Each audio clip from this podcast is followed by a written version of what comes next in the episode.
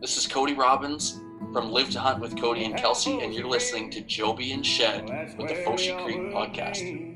You're listening to Joby and Shed on Foshi Creek podcast. You're listening to Joby and Shed on the Foshi Creek podcast. It's not as good to speak the language, but it's close.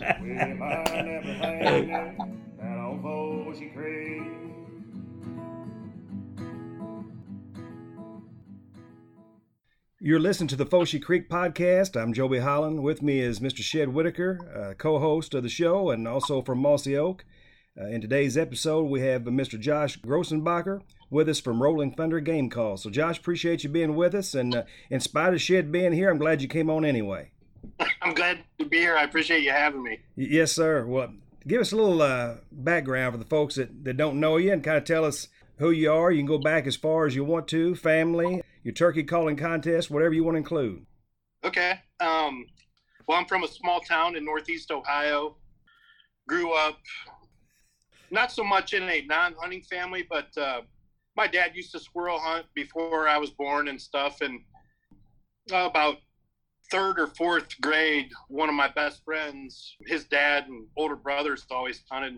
I can remember being at their house one time. They got back from deer camp and they had a truck bed full of deer. And man, I just thought that was the coolest thing and wanted to go. And later that year, me and my buddy, we went and got our hunting license and or took our uh, hunter safety course and got our hunting license and started squirrel hunting rabbit hunting and stuff like that. And my dad drugged me around doing that here and there, but uh, never got into deer or turkeys till it was more like junior high school. And when I started deer hunting, man, I just got hooked and wanted to learn and know as much as I possibly could. And I mean, I was out there every day chasing squirrels, looking at deer sign, this and that. I mean, I wasn't any good at deer hunting. I shot a ton of squirrels, but just didn't have a teacher. You know what I mean? I was kind of Mhm. learning on my own and just kept at it. We didn't have any turkeys around here at the time. And then I ended up going to college in southeastern Ohio, a technical school called Hocking College. And there were a lot of turkeys down there and really got the bug down there and started killing some down there. And uh, oh, that was in the 90s. And then that was about 2002. I entered my first turkey calling contest. I won an amateur the first year, an amateur, an amateur contest, and then uh, which bumped me up into the open contests and got my butt kicked in that for a few years. Uh, finally won an open and qualified for the Grand Nationals in 2004. I mean, man, that seems like forever ago, but that bug really bit me hard and been competing ever since. And it's open, turkey calling has opened so many doors for me as far as uh, a career in this industry, the people and the friends and just everybody I've met. And a major important part of my life is turkey calling, turkey hunting, just hunting in general. Now, when when you started in college, you kind of really started going with, getting going with the turkey hunting. Obviously, you started practicing with the practicing your calls and whatnot. Did you diaphragm call? Were you practicing the truck? Did you just sit? When, when did you get to the point where you thought, you know, I'm not too bad at this. I'll go ahead and take the chance to get into competition. How'd how'd all that go? I guess I was one of the lucky ones. Like when I first started mouth call, well, I take that back. The first mouth call I ever got, a buddy of mine gave me because I'd I'd never run one, and I practiced with that thing for probably two weeks before I realized that I had it in my mouth the wrong way. I was sucking on it, like I had it instead of facing that away, I had it this away, going into my mouth, and I was sucking in on it for two weeks. And I'm like, man, this sucks. You know, this is terrible. and uh, and finally I started doing it the right way and it, it, it honestly didn't take me long to where I was like it, it just wasn't a bunch of garbage coming out of my mouth.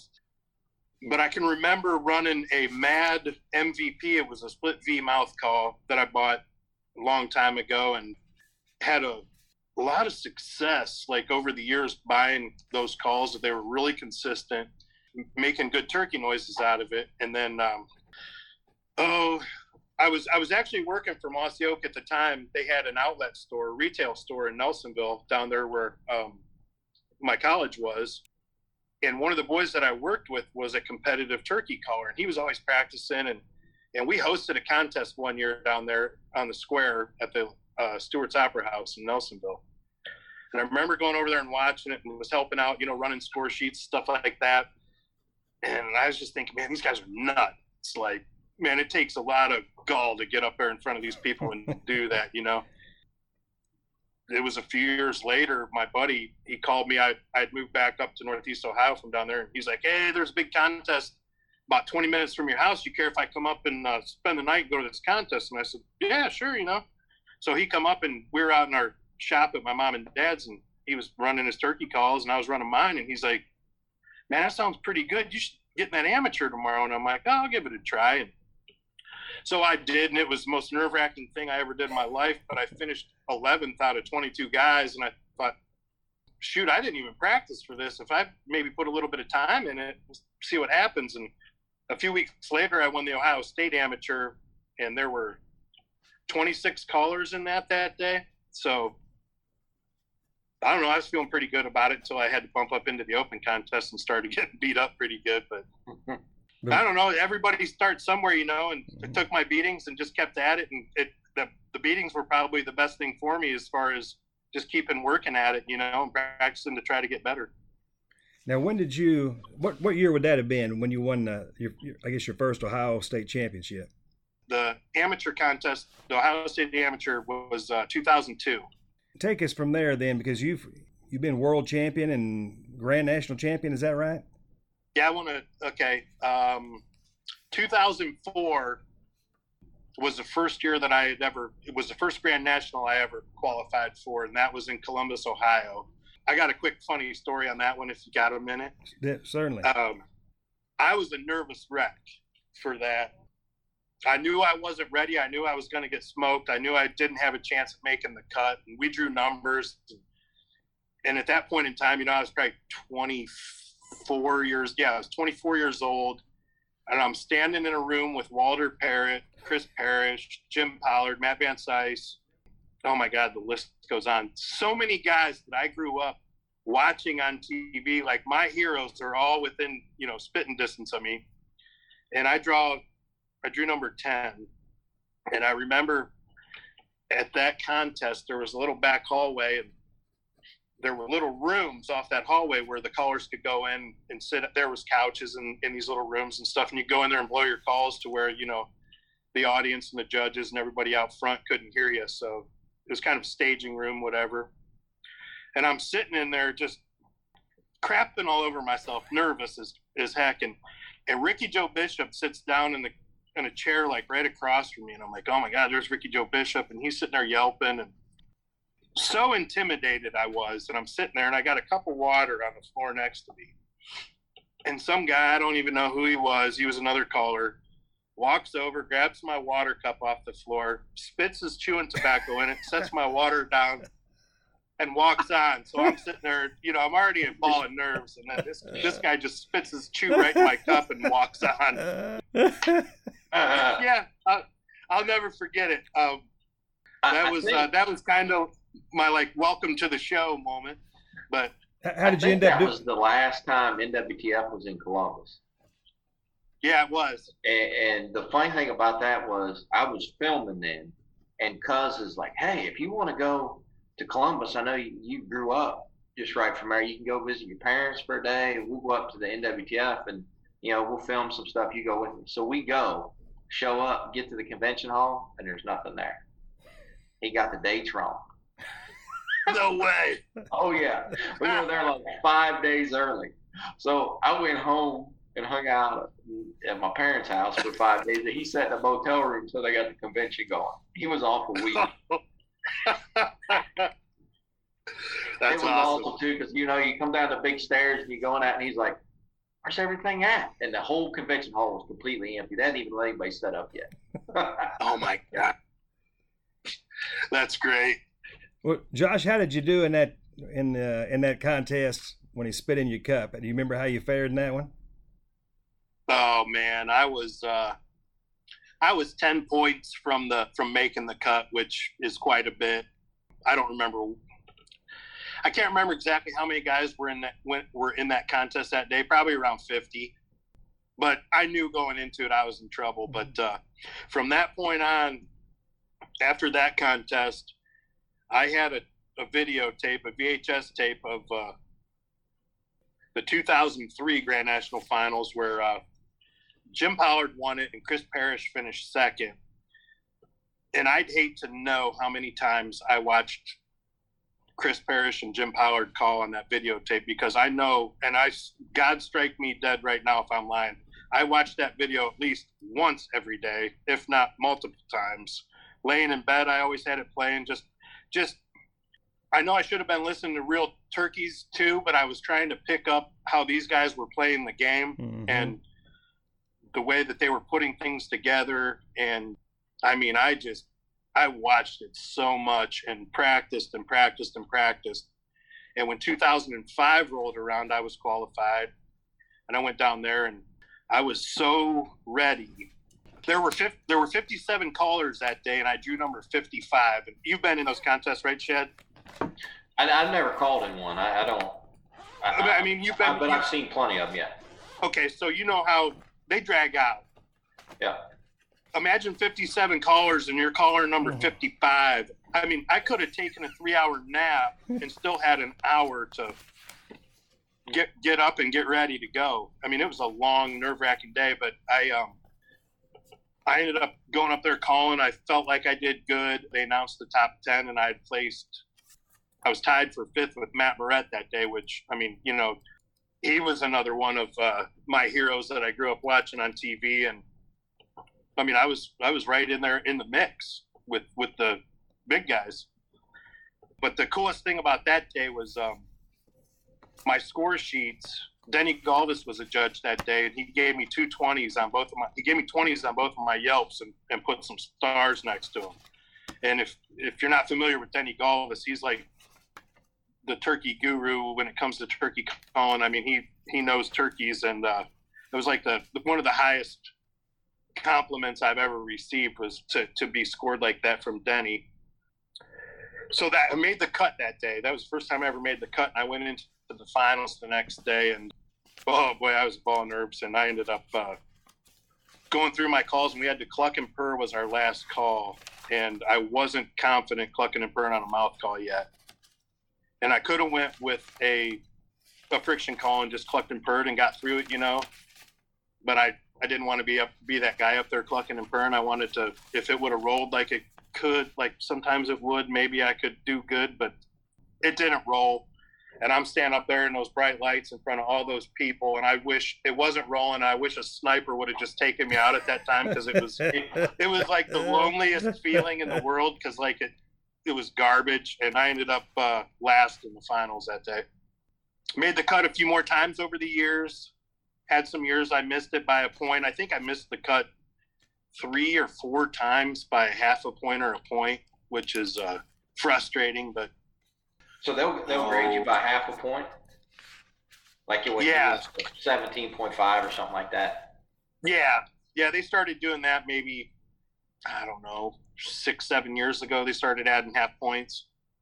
Uh, but then, oh, there were there were some years in there where I finished second at the U.S. Open and like I'm trying to think, made the top five a few times at the World, and then uh, oh geez, yeah, it was 2015. We were we were out in Arkansas. They um at Mack's Prairie Wings. They started they started running some contests out there. The world champ. Well, they they had a contest called the uh, All American Turkey Calling Championship is what it was called. They ran that for a few years. Then they uh then they got the title, and we're holding the uh, the world championships out there.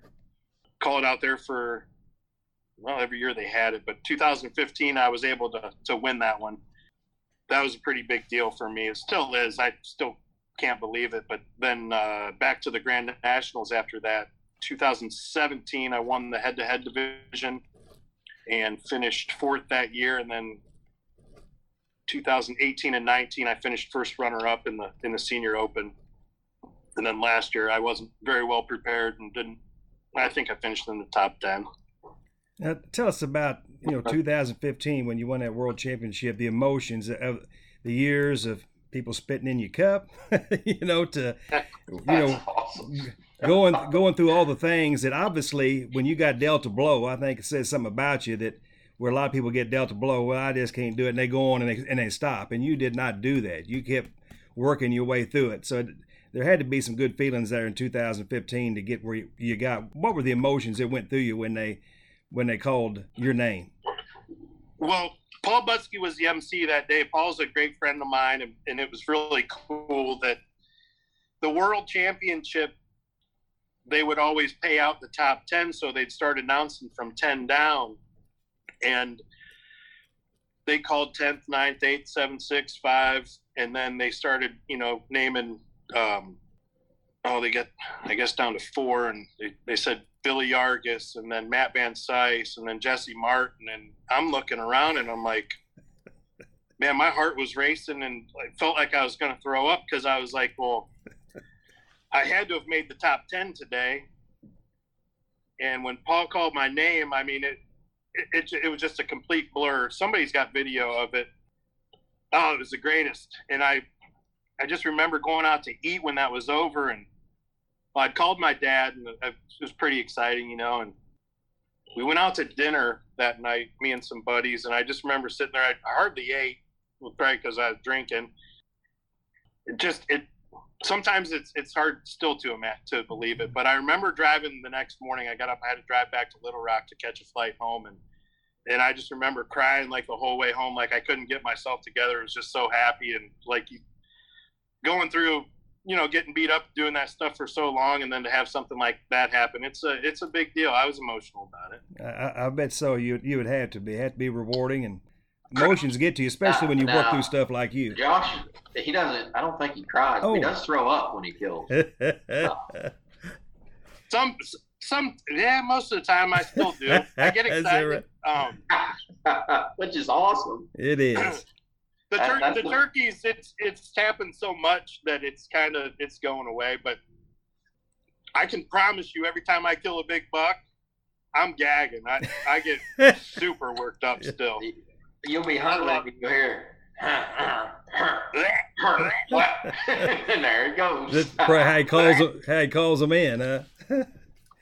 well, Josh, tell us a little bit about. Can you walk us through what what a calling competition entails for for those that don't know? And I've only saw a couple of them in person myself, but regarding the judging, the calls that you required to do, and and you know, kind of what's the difference between open and compared to head to head, and so forth. Okay. Well, most like your regular contest, they'll have a score sheet. I think there's 13 or 14 calls on it, and they'll pick like three or four of those calls. Usually there's a yell, cutting or cackling, kiki run, and then some sort of soft call like cluck and purr, tree call. And you'll have usually five to seven judges, and they'll they've got a score sheet to grade you from one to 20 on each call, 20 being the best. And when they hand those in, they'll take the high score and the low score and they'll throw those out and then they'll take the, the middle five or the three average scores and, that, and then add them up. But uh, usually for each call, like the MC will tell you, you know, caller number three, give us a plain yelp of the hen. And then you'll do a rendition of that, maybe, maybe about a minute's worth of it then they'll tell you, you know, caller number three, let's hear your cutting. And then you'll do that. Then Kiki run, cluck and purr, so on. And then like the finals, they'll usually the finals at the Grand National, they'll usually do five calls. But here in the past few years, they've done a scenario type deal where they give you a scenario of a hen waking up early in the morning, you know, doing her tree calls and builds into a cackle and flies down. She'll be feeding in a field and calling to another turkey and including some yelps, something like along that line. They have they have numerous different scenarios for the finals. Some of them will be fall fall based. Is there a difference in a, in an open competition, the head to head? Are those two different things? Yeah, the open is um, each guy gets up there and they've got their own, you know, four or five minutes. And the prelims would be four minutes for the prelims, and then uh, the head-to-head style calling they haven't they discontinued that contest a few two or three years ago that would be two guys coming on stage at the same time. The MC says caller number one, plain yelp, and he goes up there and yelps for 30 seconds. And then caller number two, plain yelp, and he yelps for 30 seconds. And the judges are picking caller number one or caller number two. And then they'll do another call, and the judges will pick that. And then whoever wins two out of the two out of the three of those calls advances. It's a bracket type deal, and it's a fun competition. They did it. They did it for probably eight or nine years, I believe. Take us to the woods, and you do you locate? You try to locate one in the evening as it's going to roost, or you locate in the morning? I guess just depending on the situation, you probably do both. I guess, don't you? Yeah. Um, if I've got like when I'm on the road, I'm I'm definitely trying to roost just because I'm there and you know I don't have family around or anything like that, or other uh, obligations. But yeah, I'll try to try to roost. I mean, I'll I'll hoot, I'll cut, cackle, whatever. Uh, turkey call at them, trying to get them to gobble. Just drive around, try to put some eyes on them, whatever it takes. What what's your initial once you've got one located, whether you've located in the evening before or that morning? What's your what's your initial move that you try to do? How close do you try to get into them? What from the time you leave the truck? What are you what are you trying to do? I'm trying to get as close as possible. Um, and if, especially, I mean, if I know where they're going or where they're liking to hang out, I want to be close to them and I want to be where I think they're going to the, fly down in the direction they're going to go. Uh, in the morning, are you trying to call to that gobbler while he's on the limb, or do you are you waiting on him to make his move? No, I. Um, if I'm if I'm in tight on him and I know that he's there and he hasn't gobbled yet, I'll usually wait for him to sound off. But I mean, I'm one of those guys where I like to I like to be aggressive, and when I say aggressive, I don't mean like you know blow his eardrums out, but I like to call to him on the limb, let him know that I'm there. I think, just my opinion, I like to be the first one that he hears when he wakes up, and I want to you know I want to get in his head. I'm not going to overdo it though, but I'm gonna I want him to know that I'm there. Has a, advantage that most of us don't have he sounds a lot like if I do that a lot of times I get nothing. But you know, he he's he definitely has an advantage because he's can can do about anything with a mouth call. Now, when you say you get in close, how close do you try to get? Is there a certain yards you try to get in, or depend depending on the terrain or the what the woods lays like, within a hundred yards if possible, as, as long as I can without getting detected. You What's your what's your first call to him in, in the morning? I like to just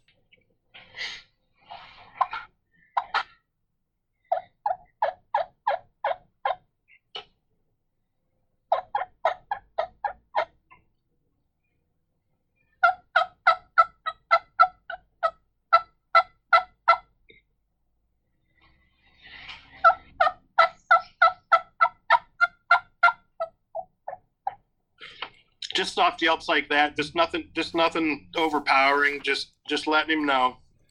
Are you concerned if he doesn't respond to you? Do, what do you do if he doesn't respond, or if he does respond?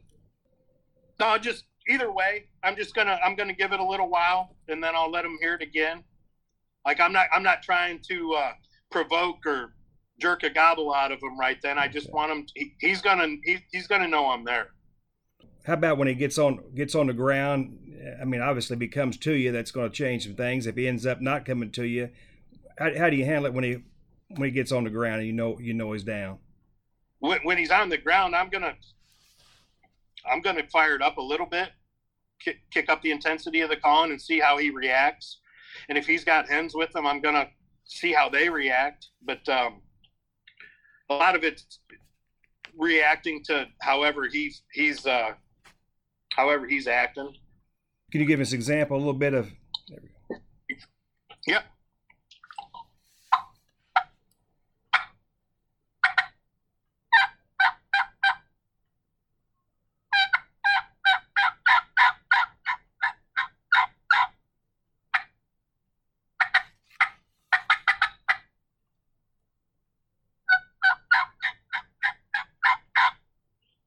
But I'm not going to get not going to get too carried away um, I learned something from over the years and, and being a contest caller, you know, myself, all the other guys that compete with, you know, we're running calls all year all year long and just waiting for opening day of turkey season, you know, and all these uh, calls we've been working on stuff you can't wait to get in the woods and just let it rip, you know. And I've caught myself over the years like going out there the first day of season and throwing everything I can possibly can at them and just obnoxious, um, just way over calling. but I guess I've gotten a little bit older and realized that I don't need to be doing that. But yeah, I like to call to them a little bit aggressive and see how they're going to react. Now, now, what's your your role with Rolling Thunder game calls? Are, are you making calls for them? Is that that call you have there? Is that yep your signature call? Do you make it? Yep. What go? Yep. Does much go? What goes into to making a diaphragm call? Could Shed and I Um, do it? Blood, blood, sweat, and tears. Um, it's a secret sauce. He can't tell us. But we've been looking for a lot of secret yeah, sauce. ancient, You know when you ancient Chinese secret. when you when you're a novice and you go to the store, you know, or guys are going to look for, and there's so many, you know, the kind of the bat cut out, the different cuts, and what should a novice, beginner, young turkey hunter, what kind of diaphragm call should they look for in your opinion? A novice or beginner caller, I would I would recommend any type of like two reed call, just because it's not going to take a lot of air pressure. They're going to be easier to get and produce sounds with, to where like some of these three reeds with heavier latex, not knowing how to control your air just yet, that that two reed's going to be better. As far as a style of cut, a bat bat wing, combo cut, or a V, that's man, everybody's so different, but I would recommend, you know, for for a beginner, grab a two reed V, bat wing, combo cut, whatever you can get your hands on. Try them, see what fits you best or what you're most comfortable with, and then get to making sounds with that, and then move on to a three reed of that style of cut. What all calls do you do you carry with you in the field? Do you, do you have others beside diaphragm call with you that you that you use? Yeah, I mean, I've always got a glass call with me. Usually got an owl hooter. I've got a uh, pileated woodpecker call that I use as a locator a lot that I've had since the 90s sometime. I don't even know what brand it is, but I'd hate to know how many turkeys that thing's made gobble, but that's one of my favorite locator calls for midday locating gobblers. Usually got a box call with me sometimes. It, it depends on the situation where I'm at. Like hunting out west, I've always got a box call with me just just because there's it's so wide open. Do you think it's good Like for a person to have a variety in case turkey's not answering that? I mean, he may may answer another Yeah. one. So just to Absolutely, absolutely. Yeah, there's been yeah so many situations where you're yelping to them with a mouth call and or yelping at them with a mouth call and they won't gobble, won't gobble, and next you know you pull out a slate call and hit it and they'll gobble at it the whole way in, and when when they won't even answer a mouth call. Is there anything to the old saying that, and I, I don't know which way it is, but you hear a lot of people say that you can call it's easier to call a turkey uphill than downhill. Is that true? Is do I have it backwards there? What is that? I think I think uh, if you've got an opportunity to get above one, he's you're better off that way or on the same level with them. I think any any turkey in the right mood's gonna he's gonna go whatever direction you want him to. I mean, I think it, it's all depends all depends on the turkey and his mood.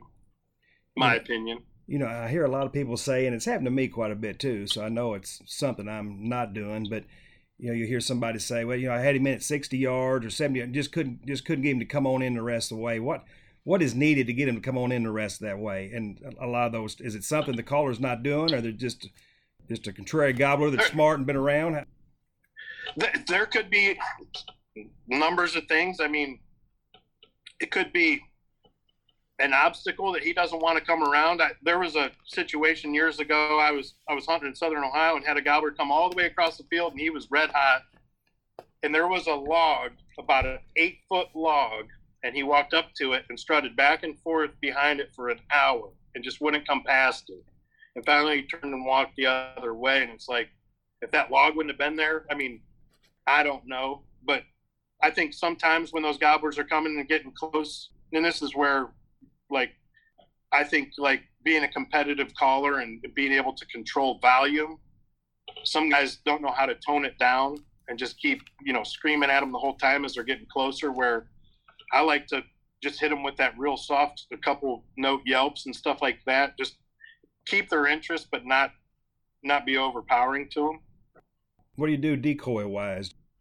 Use decoys as pr- pretty much regular part of your setup, or how do you do that?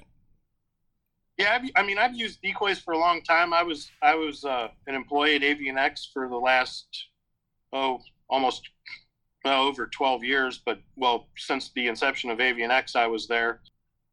Yeah, I used a lot of uh, had a lot of success with their quarter strut Jake decoy. Seen that do some incredible things. But yeah, I, I, I like using decoys more for uh, field turkeys than anything, but they'll work in the woods. But I, something about the woods and not a de- not using a decoy. It's just one on one in the timber is my favorite. But you go with the, the quarter strut uh, Jake. You said do you, do you use a lay down hen or anything as, as well in conjunction with that. I would I would just use a regular like breeder style hen, not the not the lay down hen, just because a lot of times in those situations the uh, it's hard to find places in fields where the grass isn't up to your shins, where you got to lay down decoy. They're not even going to see it till they're standing over it. So what's the point? Like you almost need a uh, a fairway to set those in. What do you do if you, you've got a gobbler out 70 or 80 yards, you're on the edge of a field, and he, you know he comes out, sees your decoy set up, kind of holds up, won't come in. Do you do you write him off and well it didn't work out, or you try to make a plan and try to go after him? Uh, I hope my TSS will shoot that far. that's probably they probably do now, I guess, don't they? I, yeah, I don't. I haven't. Uh, I haven't used much of that stuff. I'm gonna. I'm gonna give it a try this year. But no, if he if he hits that point and goes and tries to, he's not interested or going another way. I'm gonna. I'm gonna let the situation calm down, and I'm gonna see where he goes and make a move from there. Try to get in front of him, or or try to fire him back up and from a different vantage point. Do you try to stay in one spot? You're pretty much on the move all the time if there's action not happening, and or does it depend? It de- depends on the situation. If if um, I can say, I mean, over the past 12 years of of filming, you kind of we do a lot of running and gunning. But when you got all that equipment, shed knows, um, sometimes it doesn't hurt to be patient, especially in a field setup. If you know that they're they're frequenting those fields. I know uh, just from the filming filming side of things, I've grown a lot more patience and a lot more patient and had a lot more success just parking it for a while and not being in such a hurry. Um, but I do love to run and gun. Are all you, depends. Are you filming every hunt that you do? Uh, we we always did for well, I take that back. Majority of them, yeah. But last year, last year I didn't do any filming due to COVID and everything. I had uh, I had I think five trips lined up with Mossy Oak, and the day we were leaving for Florida, we ended up they ended up canning every, pretty much the whole season that day. So I hunted ten minutes from the house last year and all by myself, which was new to me, and it's been a long time since I've hunted by myself. But last year was a crazy year, man. Yes, it was. Got a lot more people in the woods woods last year. It seemed seemed like overall. Got to Yeah. spend a little more time more time out there as well. What what do you have lined up for this year? You got quite a bit lined up for this spring. Yeah, yeah. Leaving in a couple weeks, uh, starting opening day in, in Alabama, the twentieth of March, and then uh, oh, Kansas, Missouri, Pennsylvania, New York, Wisconsin. I'll be hunting around here in Ohio. Hunter Wallace and myself, we've got a, a new kind of web series through Rolling Thunder. It's going to be on the the Go app and stuff called Rogue Hunts. Excited about that, getting that up and going. We're going to be including some of our other staffers like Terrence Williamson and J.R. Lanham. Excited to get back on the road. I- I felt like I rode the bench all last spring. You know, getting on social media and seeing guys out killing turkeys all over the place, guys that were traveling, and I uh, I wasn't risking it, getting running all over the place. My dad was uh, going through chemo and stuff, and uh, just couldn't couldn't risk it. Just as tough as it was. So Now, how many how many days will you be in the turkey woods this spring? Would you estimate? I would think probably around 40. I'd, I'd have to go to the calendar and look, but through some trips. And then when I'm home, I'll, I'll hunt every day here in Ohio, whether it be for myself or, or trying to get somebody else on one. Now, how about deer hunting? How, how many days will you spend uh, in the woods during deer season? You do you are you just as passionate about it as you are the turkeys? Yes. Yeah, I love the deer hunt too. Deer hunting, I go as as much as my wife will let me. Um, which we've got a three year old little girl now, so my days have been cut kind of short, but I still I still love it. You do most of your hunting there in Ohio, or do you try to get out and go like you do the turkey hunting as well? Um, I I hunt Ohio. I hunt I hunt rifle season in Missouri every year. This past year, I hunted uh, Tennessee as well. That's about it. But we got we got some pretty good deer around here that uh, keeps keeps me busy. I bet. You bet. killed a good one this year, didn't you? Yeah, yeah, in Tennessee. How, how good was he? Hold, hold on.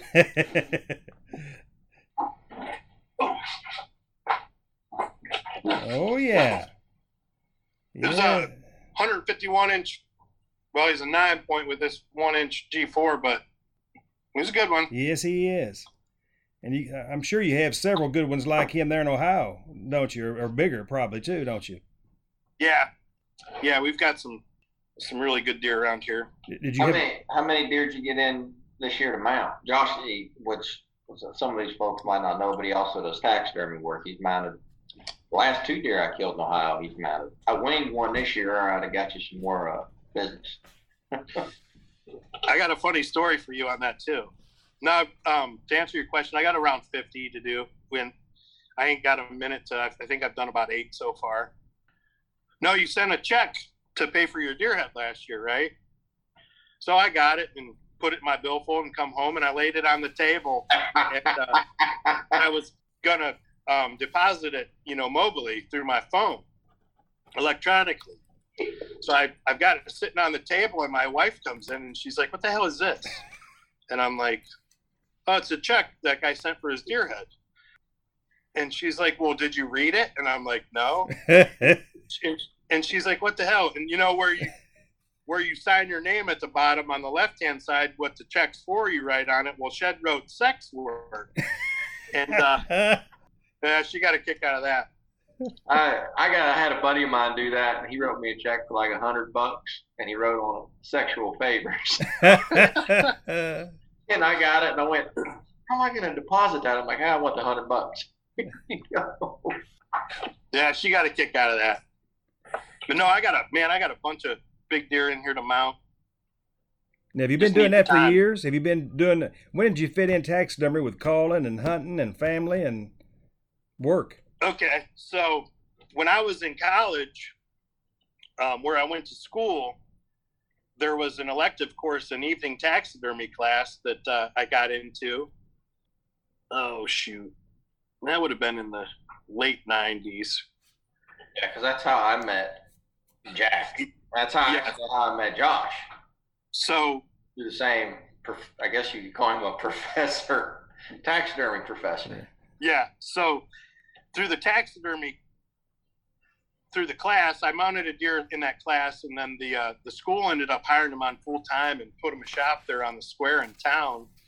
And I spent so much time in there. I was there sweeping the floors and just watching over his shoulders. And finally, he hired me on just to just kind of help out. And and this guy, I would I would consider him my turkey hunting mentor too. I mean, I turkey hunted before I met Jack, but when I met Jack, I learned how to turkey hunt. Like that's when we started killing turkeys and learning how to do it the right way and effectively. Um, but I learned tax taxidermy from him, and I've been doing that since the late '90s. And uh, yeah, it was a few. I think it was it like 2001, Dustin. Yeah, I think it was yeah, spring of 2001 is when I I had actually. You had just started. yeah, or may I might have been my second spring at Mossy Oak, but I'd called Jack, I think, and said, "Hey, you got any any turkeys?" And then kind of the story with his son. His son is is deaf, and uh, but Jack like Josh is saying is you turkey hunter. So I brought the camera up and and get there, and Josh is there, and that's when I met Josh, and and Josh and Jack kind of uh, double teamed the turkeys we killed, and then his son, oh, his name, Seth, think it is. Yes, Seth. Yeah, Seth um, ended up shooting the turkey, and we got it all on film. And then went over and, and filmed him doing some motocross racing. He was he was big into that at the time, but we kind of uh, that's I think that's when I met Josh. The first, Yeah. Yeah, And- that was a long time ago. yeah, 20 years. And then a couple years after that, he starts working for Freddie at Zink Calls, And of course, that was the first place I worked at. And uh, just kind of, again, then he kind of, he worked down there at, uh, at, in the square for the Mossy Oak store. I spent a lot of time in the square when I was there, but it was at the mine shaft, which is a local bar. Yeah, I've been there a million times. But uh, it's kind of it's really kind of an interesting story because me and Josh have kind of worked the same places, worked with the same people, and met each other that way. And then 20 years later, here we are on a podcast. It's pretty cool. Yeah. So, so this hunt with Jack and Seth, and like Dustin said, Seth's completely deaf and probably one of uh, just an incredible woodsman. I mean, he does great in the woods. He's killed a ton of big bucks, killed a lot of turkeys.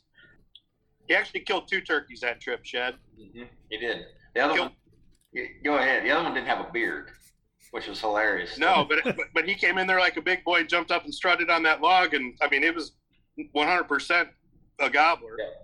But right before that, we were walking down the hill, and we get down to this oil well land. It's wide open, and we're standing around there chewing the fat. You know, nothing's happening, and you ask to see his gun, and you're standing there, and you unscrew his choke tube, I did. and we're like, "Man, what's he doing?" He's like, "He." Shed tells us, "Hey, Josh, you call, and then we'll all act like we hear one gobble." It's dirty. Oh, oh. I did So that. Shed's got his choke tube out of his shotgun. I act like I call, I'm calling, and then boom, all three of us at the same time just point like you know we just heard a turkey gobble over there, and you know, instant fire drill. Everybody's running to try to find a spot to to hide, and he's standing there. And I remember he took that gun, and threw it on the ground, and ran up. And, Threw his middle finger up in all our faces. He was pissed, and he as he should have. yeah, good But for him. right then. good for him. That was that was my introduction to Shed, my first impression, and uh, he hasn't changed since. no. Well, actually, I found I dug something out this morning. I found a a picture from that day, Shed. I, I got one framed at my house. Can you see that? yeah. Ah, we're- I look like I weigh 140 pounds. I don't know about that. You still you're still ugly. Josh, do you, do you have to have a little? um, I would think taxidermy. You'd have to have some some artist in you. Is is that true or no? Yeah, I'd say you got to have an eye for it, and you got to be a little bit meticulous. And over the years, I feel like I keep keep getting better and better and better at it. But yeah, it definitely takes an eye and some some. Yeah, you got to have some art artsy Mhm. stuff to you, I guess. Now, as a turkey caller and a champion turkey caller, what in the deer woods do you do much much calling there because of that? Do you try to use vocalization or horn rattle horns? Yeah. and- Yeah, I'll, I'll try them every now and again. Yeah, I usually don't go to the woods without a grunt tube, except for this year kind of got a little hanky on me. I I had a custom grunt tube that one of my buddies made me that was awesome. It was beautiful, made out of uh, oh shoot, it was made out of hedge and it was kind of burnt and just a beautiful grunt tube. And I slammed it in the door of the truck and crushed it one morning this year. I got to get a new one of those, but uh, no, I had a lot of luck grunting deer in, and, and yeah, I won't go to the woods without without a grunt tube or binoculars. I just constantly always with me. What, what do you think the average hunter, from a turkey hunt standpoint, biggest mistake that most of us make that uh, probably hurts ourselves that we could do a better job on? One is patience. I mean, just with getting to hunt them all the time for a long time, I've man, there's been so many times you sit there and you don't hear him for a little bit, and you Mhm. think, well, it's over or he's gone. You stand up and the son of a gun standing right there over the bank or whatever, you know. Just, just don't be in a big fat hurry. That and like I was saying earlier with Colin, just just on my end, some of the things that I that I think about is just just back off a little bit. You don't have to blow their eardrums out or call just to hear yourself call all the time. You don't you don't need to make them gobble all the time either. I mean, they know where you're at. Give them give them some time. How often are you calling? You, is that even relevant there? Or are you just calling as the gobbler dictates? You know, so where it's more more random, I guess, dependent upon him. Yeah, depending on him. Uh, that the cool thing about turkey hunting is every situation's different. You know, you never know what's going to happen. It's it's yeah, just feeling them out and seeing seeing how they're gonna what they want what they're wanting to do and what they're wanting to hear. Some of them, you know, run you over, and some of them they'll just slow walk all the way in. Is is there any circumstance or situation where you just write one off that you're not going to go after him, try him, and you're going to stay where you're at, or go another direction, or is the opportunity there to go after all of them? Should a person try to go after all of them? Man, that's uh, I guess it depends on what else you've got in the area. If you if I'm if I'm hunting a place where I don't have anything else local to uh, to bounce to, if there's a gobbler that's just kind of you know giving you those courtesy gobbles and stuff and not really wanting to play, if I've got a place to somewhere else to go and try, I'll leave him and go try another one and come try him later. If that's the only one I got, I'm going to do whatever I can to try to get close to him and in, in his bubble, you know. As the season progresses and they've been hunted, and any tactics change for you that, uh, as far as trying to kind of in, increase your success as the season goes on. Well, I know as the as the season progresses, I mean the opportunities there to to obviously get a lot closer with the amount of foliage on. I mean that's a huge advantage to a hunter. Yeah, for sure. I mean, being able to, to cover ground on them is is a huge huge tactic and advantage. Shed, you got any you got any questions run through your mind? I, I brought up something earlier to Josh, but I'm not going to throw it out there on the table. I don't want to get him in trouble. Oh, about the, the office visit? Or yeah, about the office visit, but we'll pass on that one. Some things are best left with. Yeah, and there's probably. I mean, um, we've had some we've had some good hunts. We hunted uh, what was it, Oklahoma a couple years ago? Yeah, yeah. Hunted out there. We've of course Texas and uh, you know early on in Ohio, but it's just it's pretty. It's just funny Kentucky. how. Well, yeah, in Kentucky, yeah, over at Waltz. We it's just funny how every few years we get together, do something, and then whack a whack a turkey, and then a couple years later we do it again and do it again, and just been rolling on for almost 20 years now. It's just it's just kind of funny how our our paths, both of both of us being from Ohio and everything, just stayed right uh, right Go on. Bucks. That's right. Go Bucks. outside of Ohio, you know, you said you hunted, you know, New York, Pennsylvania, I think, and of course several other states. What's what's your favorite place outside of Ohio? Man, I don't know. Um, everywhere is good. Wherever there's a goblin turkey's my been my favorite place. Yeah. I mean, Oklahoma's awesome. Kentucky's awesome. I mean, everywhere is so different. Oh, I, I, I couldn't pick. I don't know. There've been so, been so many cool places. Oklahoma, just because of the uh, the amount of them and the amount mm-hmm. you get to mm-hmm. hear. Something about Kentucky, excuse me, in those uh, big rolling, big rolling mountains and yeah. stuff, and just the way they sound down there, and having that terrain to work with is is fun. Eh, I don't know, man. They're all awesome. If season's in, any place is good, isn't it? Yeah, I so excited for this season to roll around. I'm I'm tired of. Well, you guys got some snow down there, didn't you, Shed?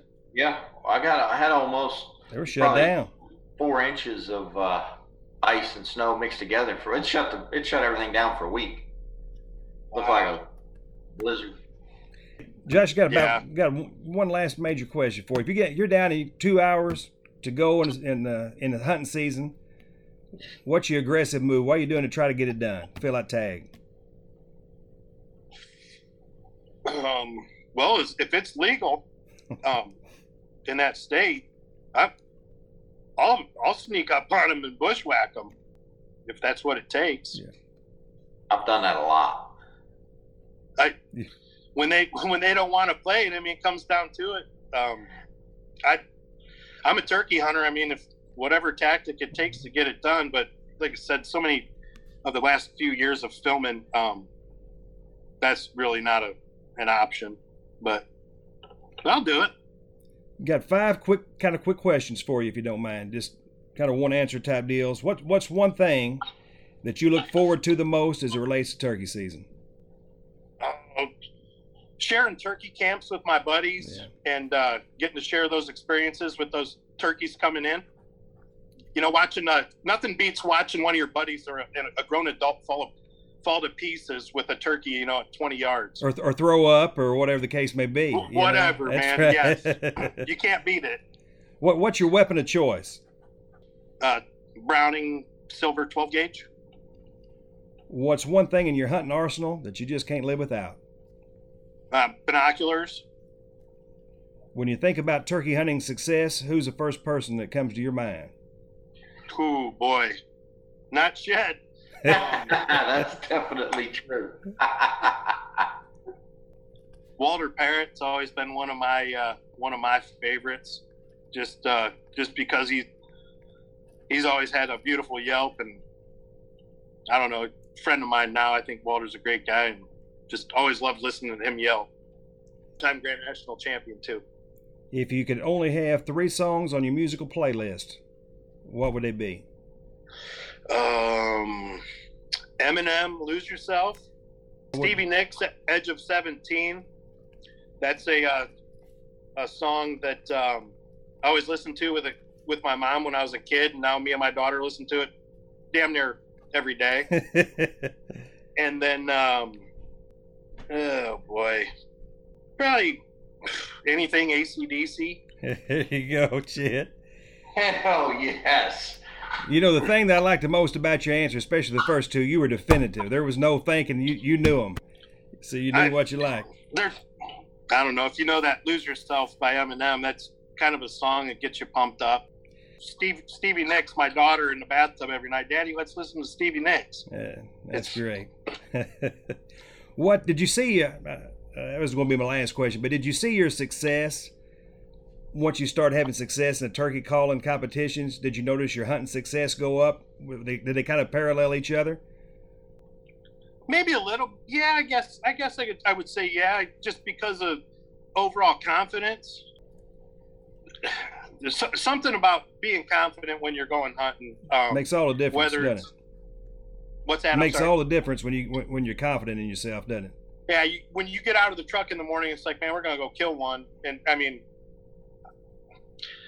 I'm pretty optimistic every morning when my feet hit the ground when we're going hunting. Like today's gonna be the day we're gonna kill one, and we're gonna kill one tomorrow too, whatever. But uh, yeah, being confident is a when you know that your calling's good. I don't know, man. It's yes. Yeah, no, I know. You know, going into archery season, if I don't shoot my bow, you know, a certain amount of times, I, I don't feel. I may be exactly the same, probably am, but I just don't feel right. You know, Right. like playing sports. If you don't put the practice in, I don't feel like the game like I'm ready to ready to go. I, I do the same thing like when we're traveling every camp we get into or whatever i mean i'll get my shotgun out i want to go sit down and shoot it i just Mhm. want to be sure and have that confidence that that gun's still where it's at and i mean i will do it two, two three times a week i just exactly what you just said confidence is huge man Shed, you have any final thoughts, sir? No, I mean, I mean, Josh is about as good as they come. So It def- definitely sure definitely seems like it. Especially, I mean, let's take the office incident, which we didn't even talk about, and then of course writing on the check and other. I'm sure there's many other stories, and he's still hanging with you. you know, that says a lot about him right there. Well, Josh, I appreciate you taking the time to visit with us, and uh, it's been a pleasure to have you, and especially somebody uh, of your caliber that's done the things that that you've done in your turkey hunting or turkey calling competitions and whatnot. You're the best of the best, and so appreciate you taking time out for us. For somebody like me, who's uh, extreme novice, and then somebody like Shed, who's just pure old Shed. Either way, you did both of us a, a huge favor. i appreciate you guys having me yes, Been fun. sir. all right. well, Hey, good to see y'all. Josh. Hey, pleasure go. meeting you. Thank, Thank you. Thanks again, nice sir. you, joby Kill a bunch of them. you too Yes, sir. Thank you for spending time today with Shed and I and our guest, Mr. Josh Grossenbacher of Rolling Thunder Game Calls. Josh was a 2015 World Champion and a 2017 Grand National Champion Turkey Caller. Check out Josh on YouTube with calling sequences and hunts. you can subscribe to the Rolling Thunder Game Calls channel. Also, please assist us by liking and rating today's episode and by subscribing to the Foshie Creek podcast. We are not a sponsored podcast, so the only way we're able to reach a broader audience is by word of mouth and the number of subscriptions, likes, and positive ratings that we receive. Please share our content on your social media platforms and with all your hunting and outdoor friends. Thank you again for listening, and as always, we learned everything we knew down on Foshie Creek.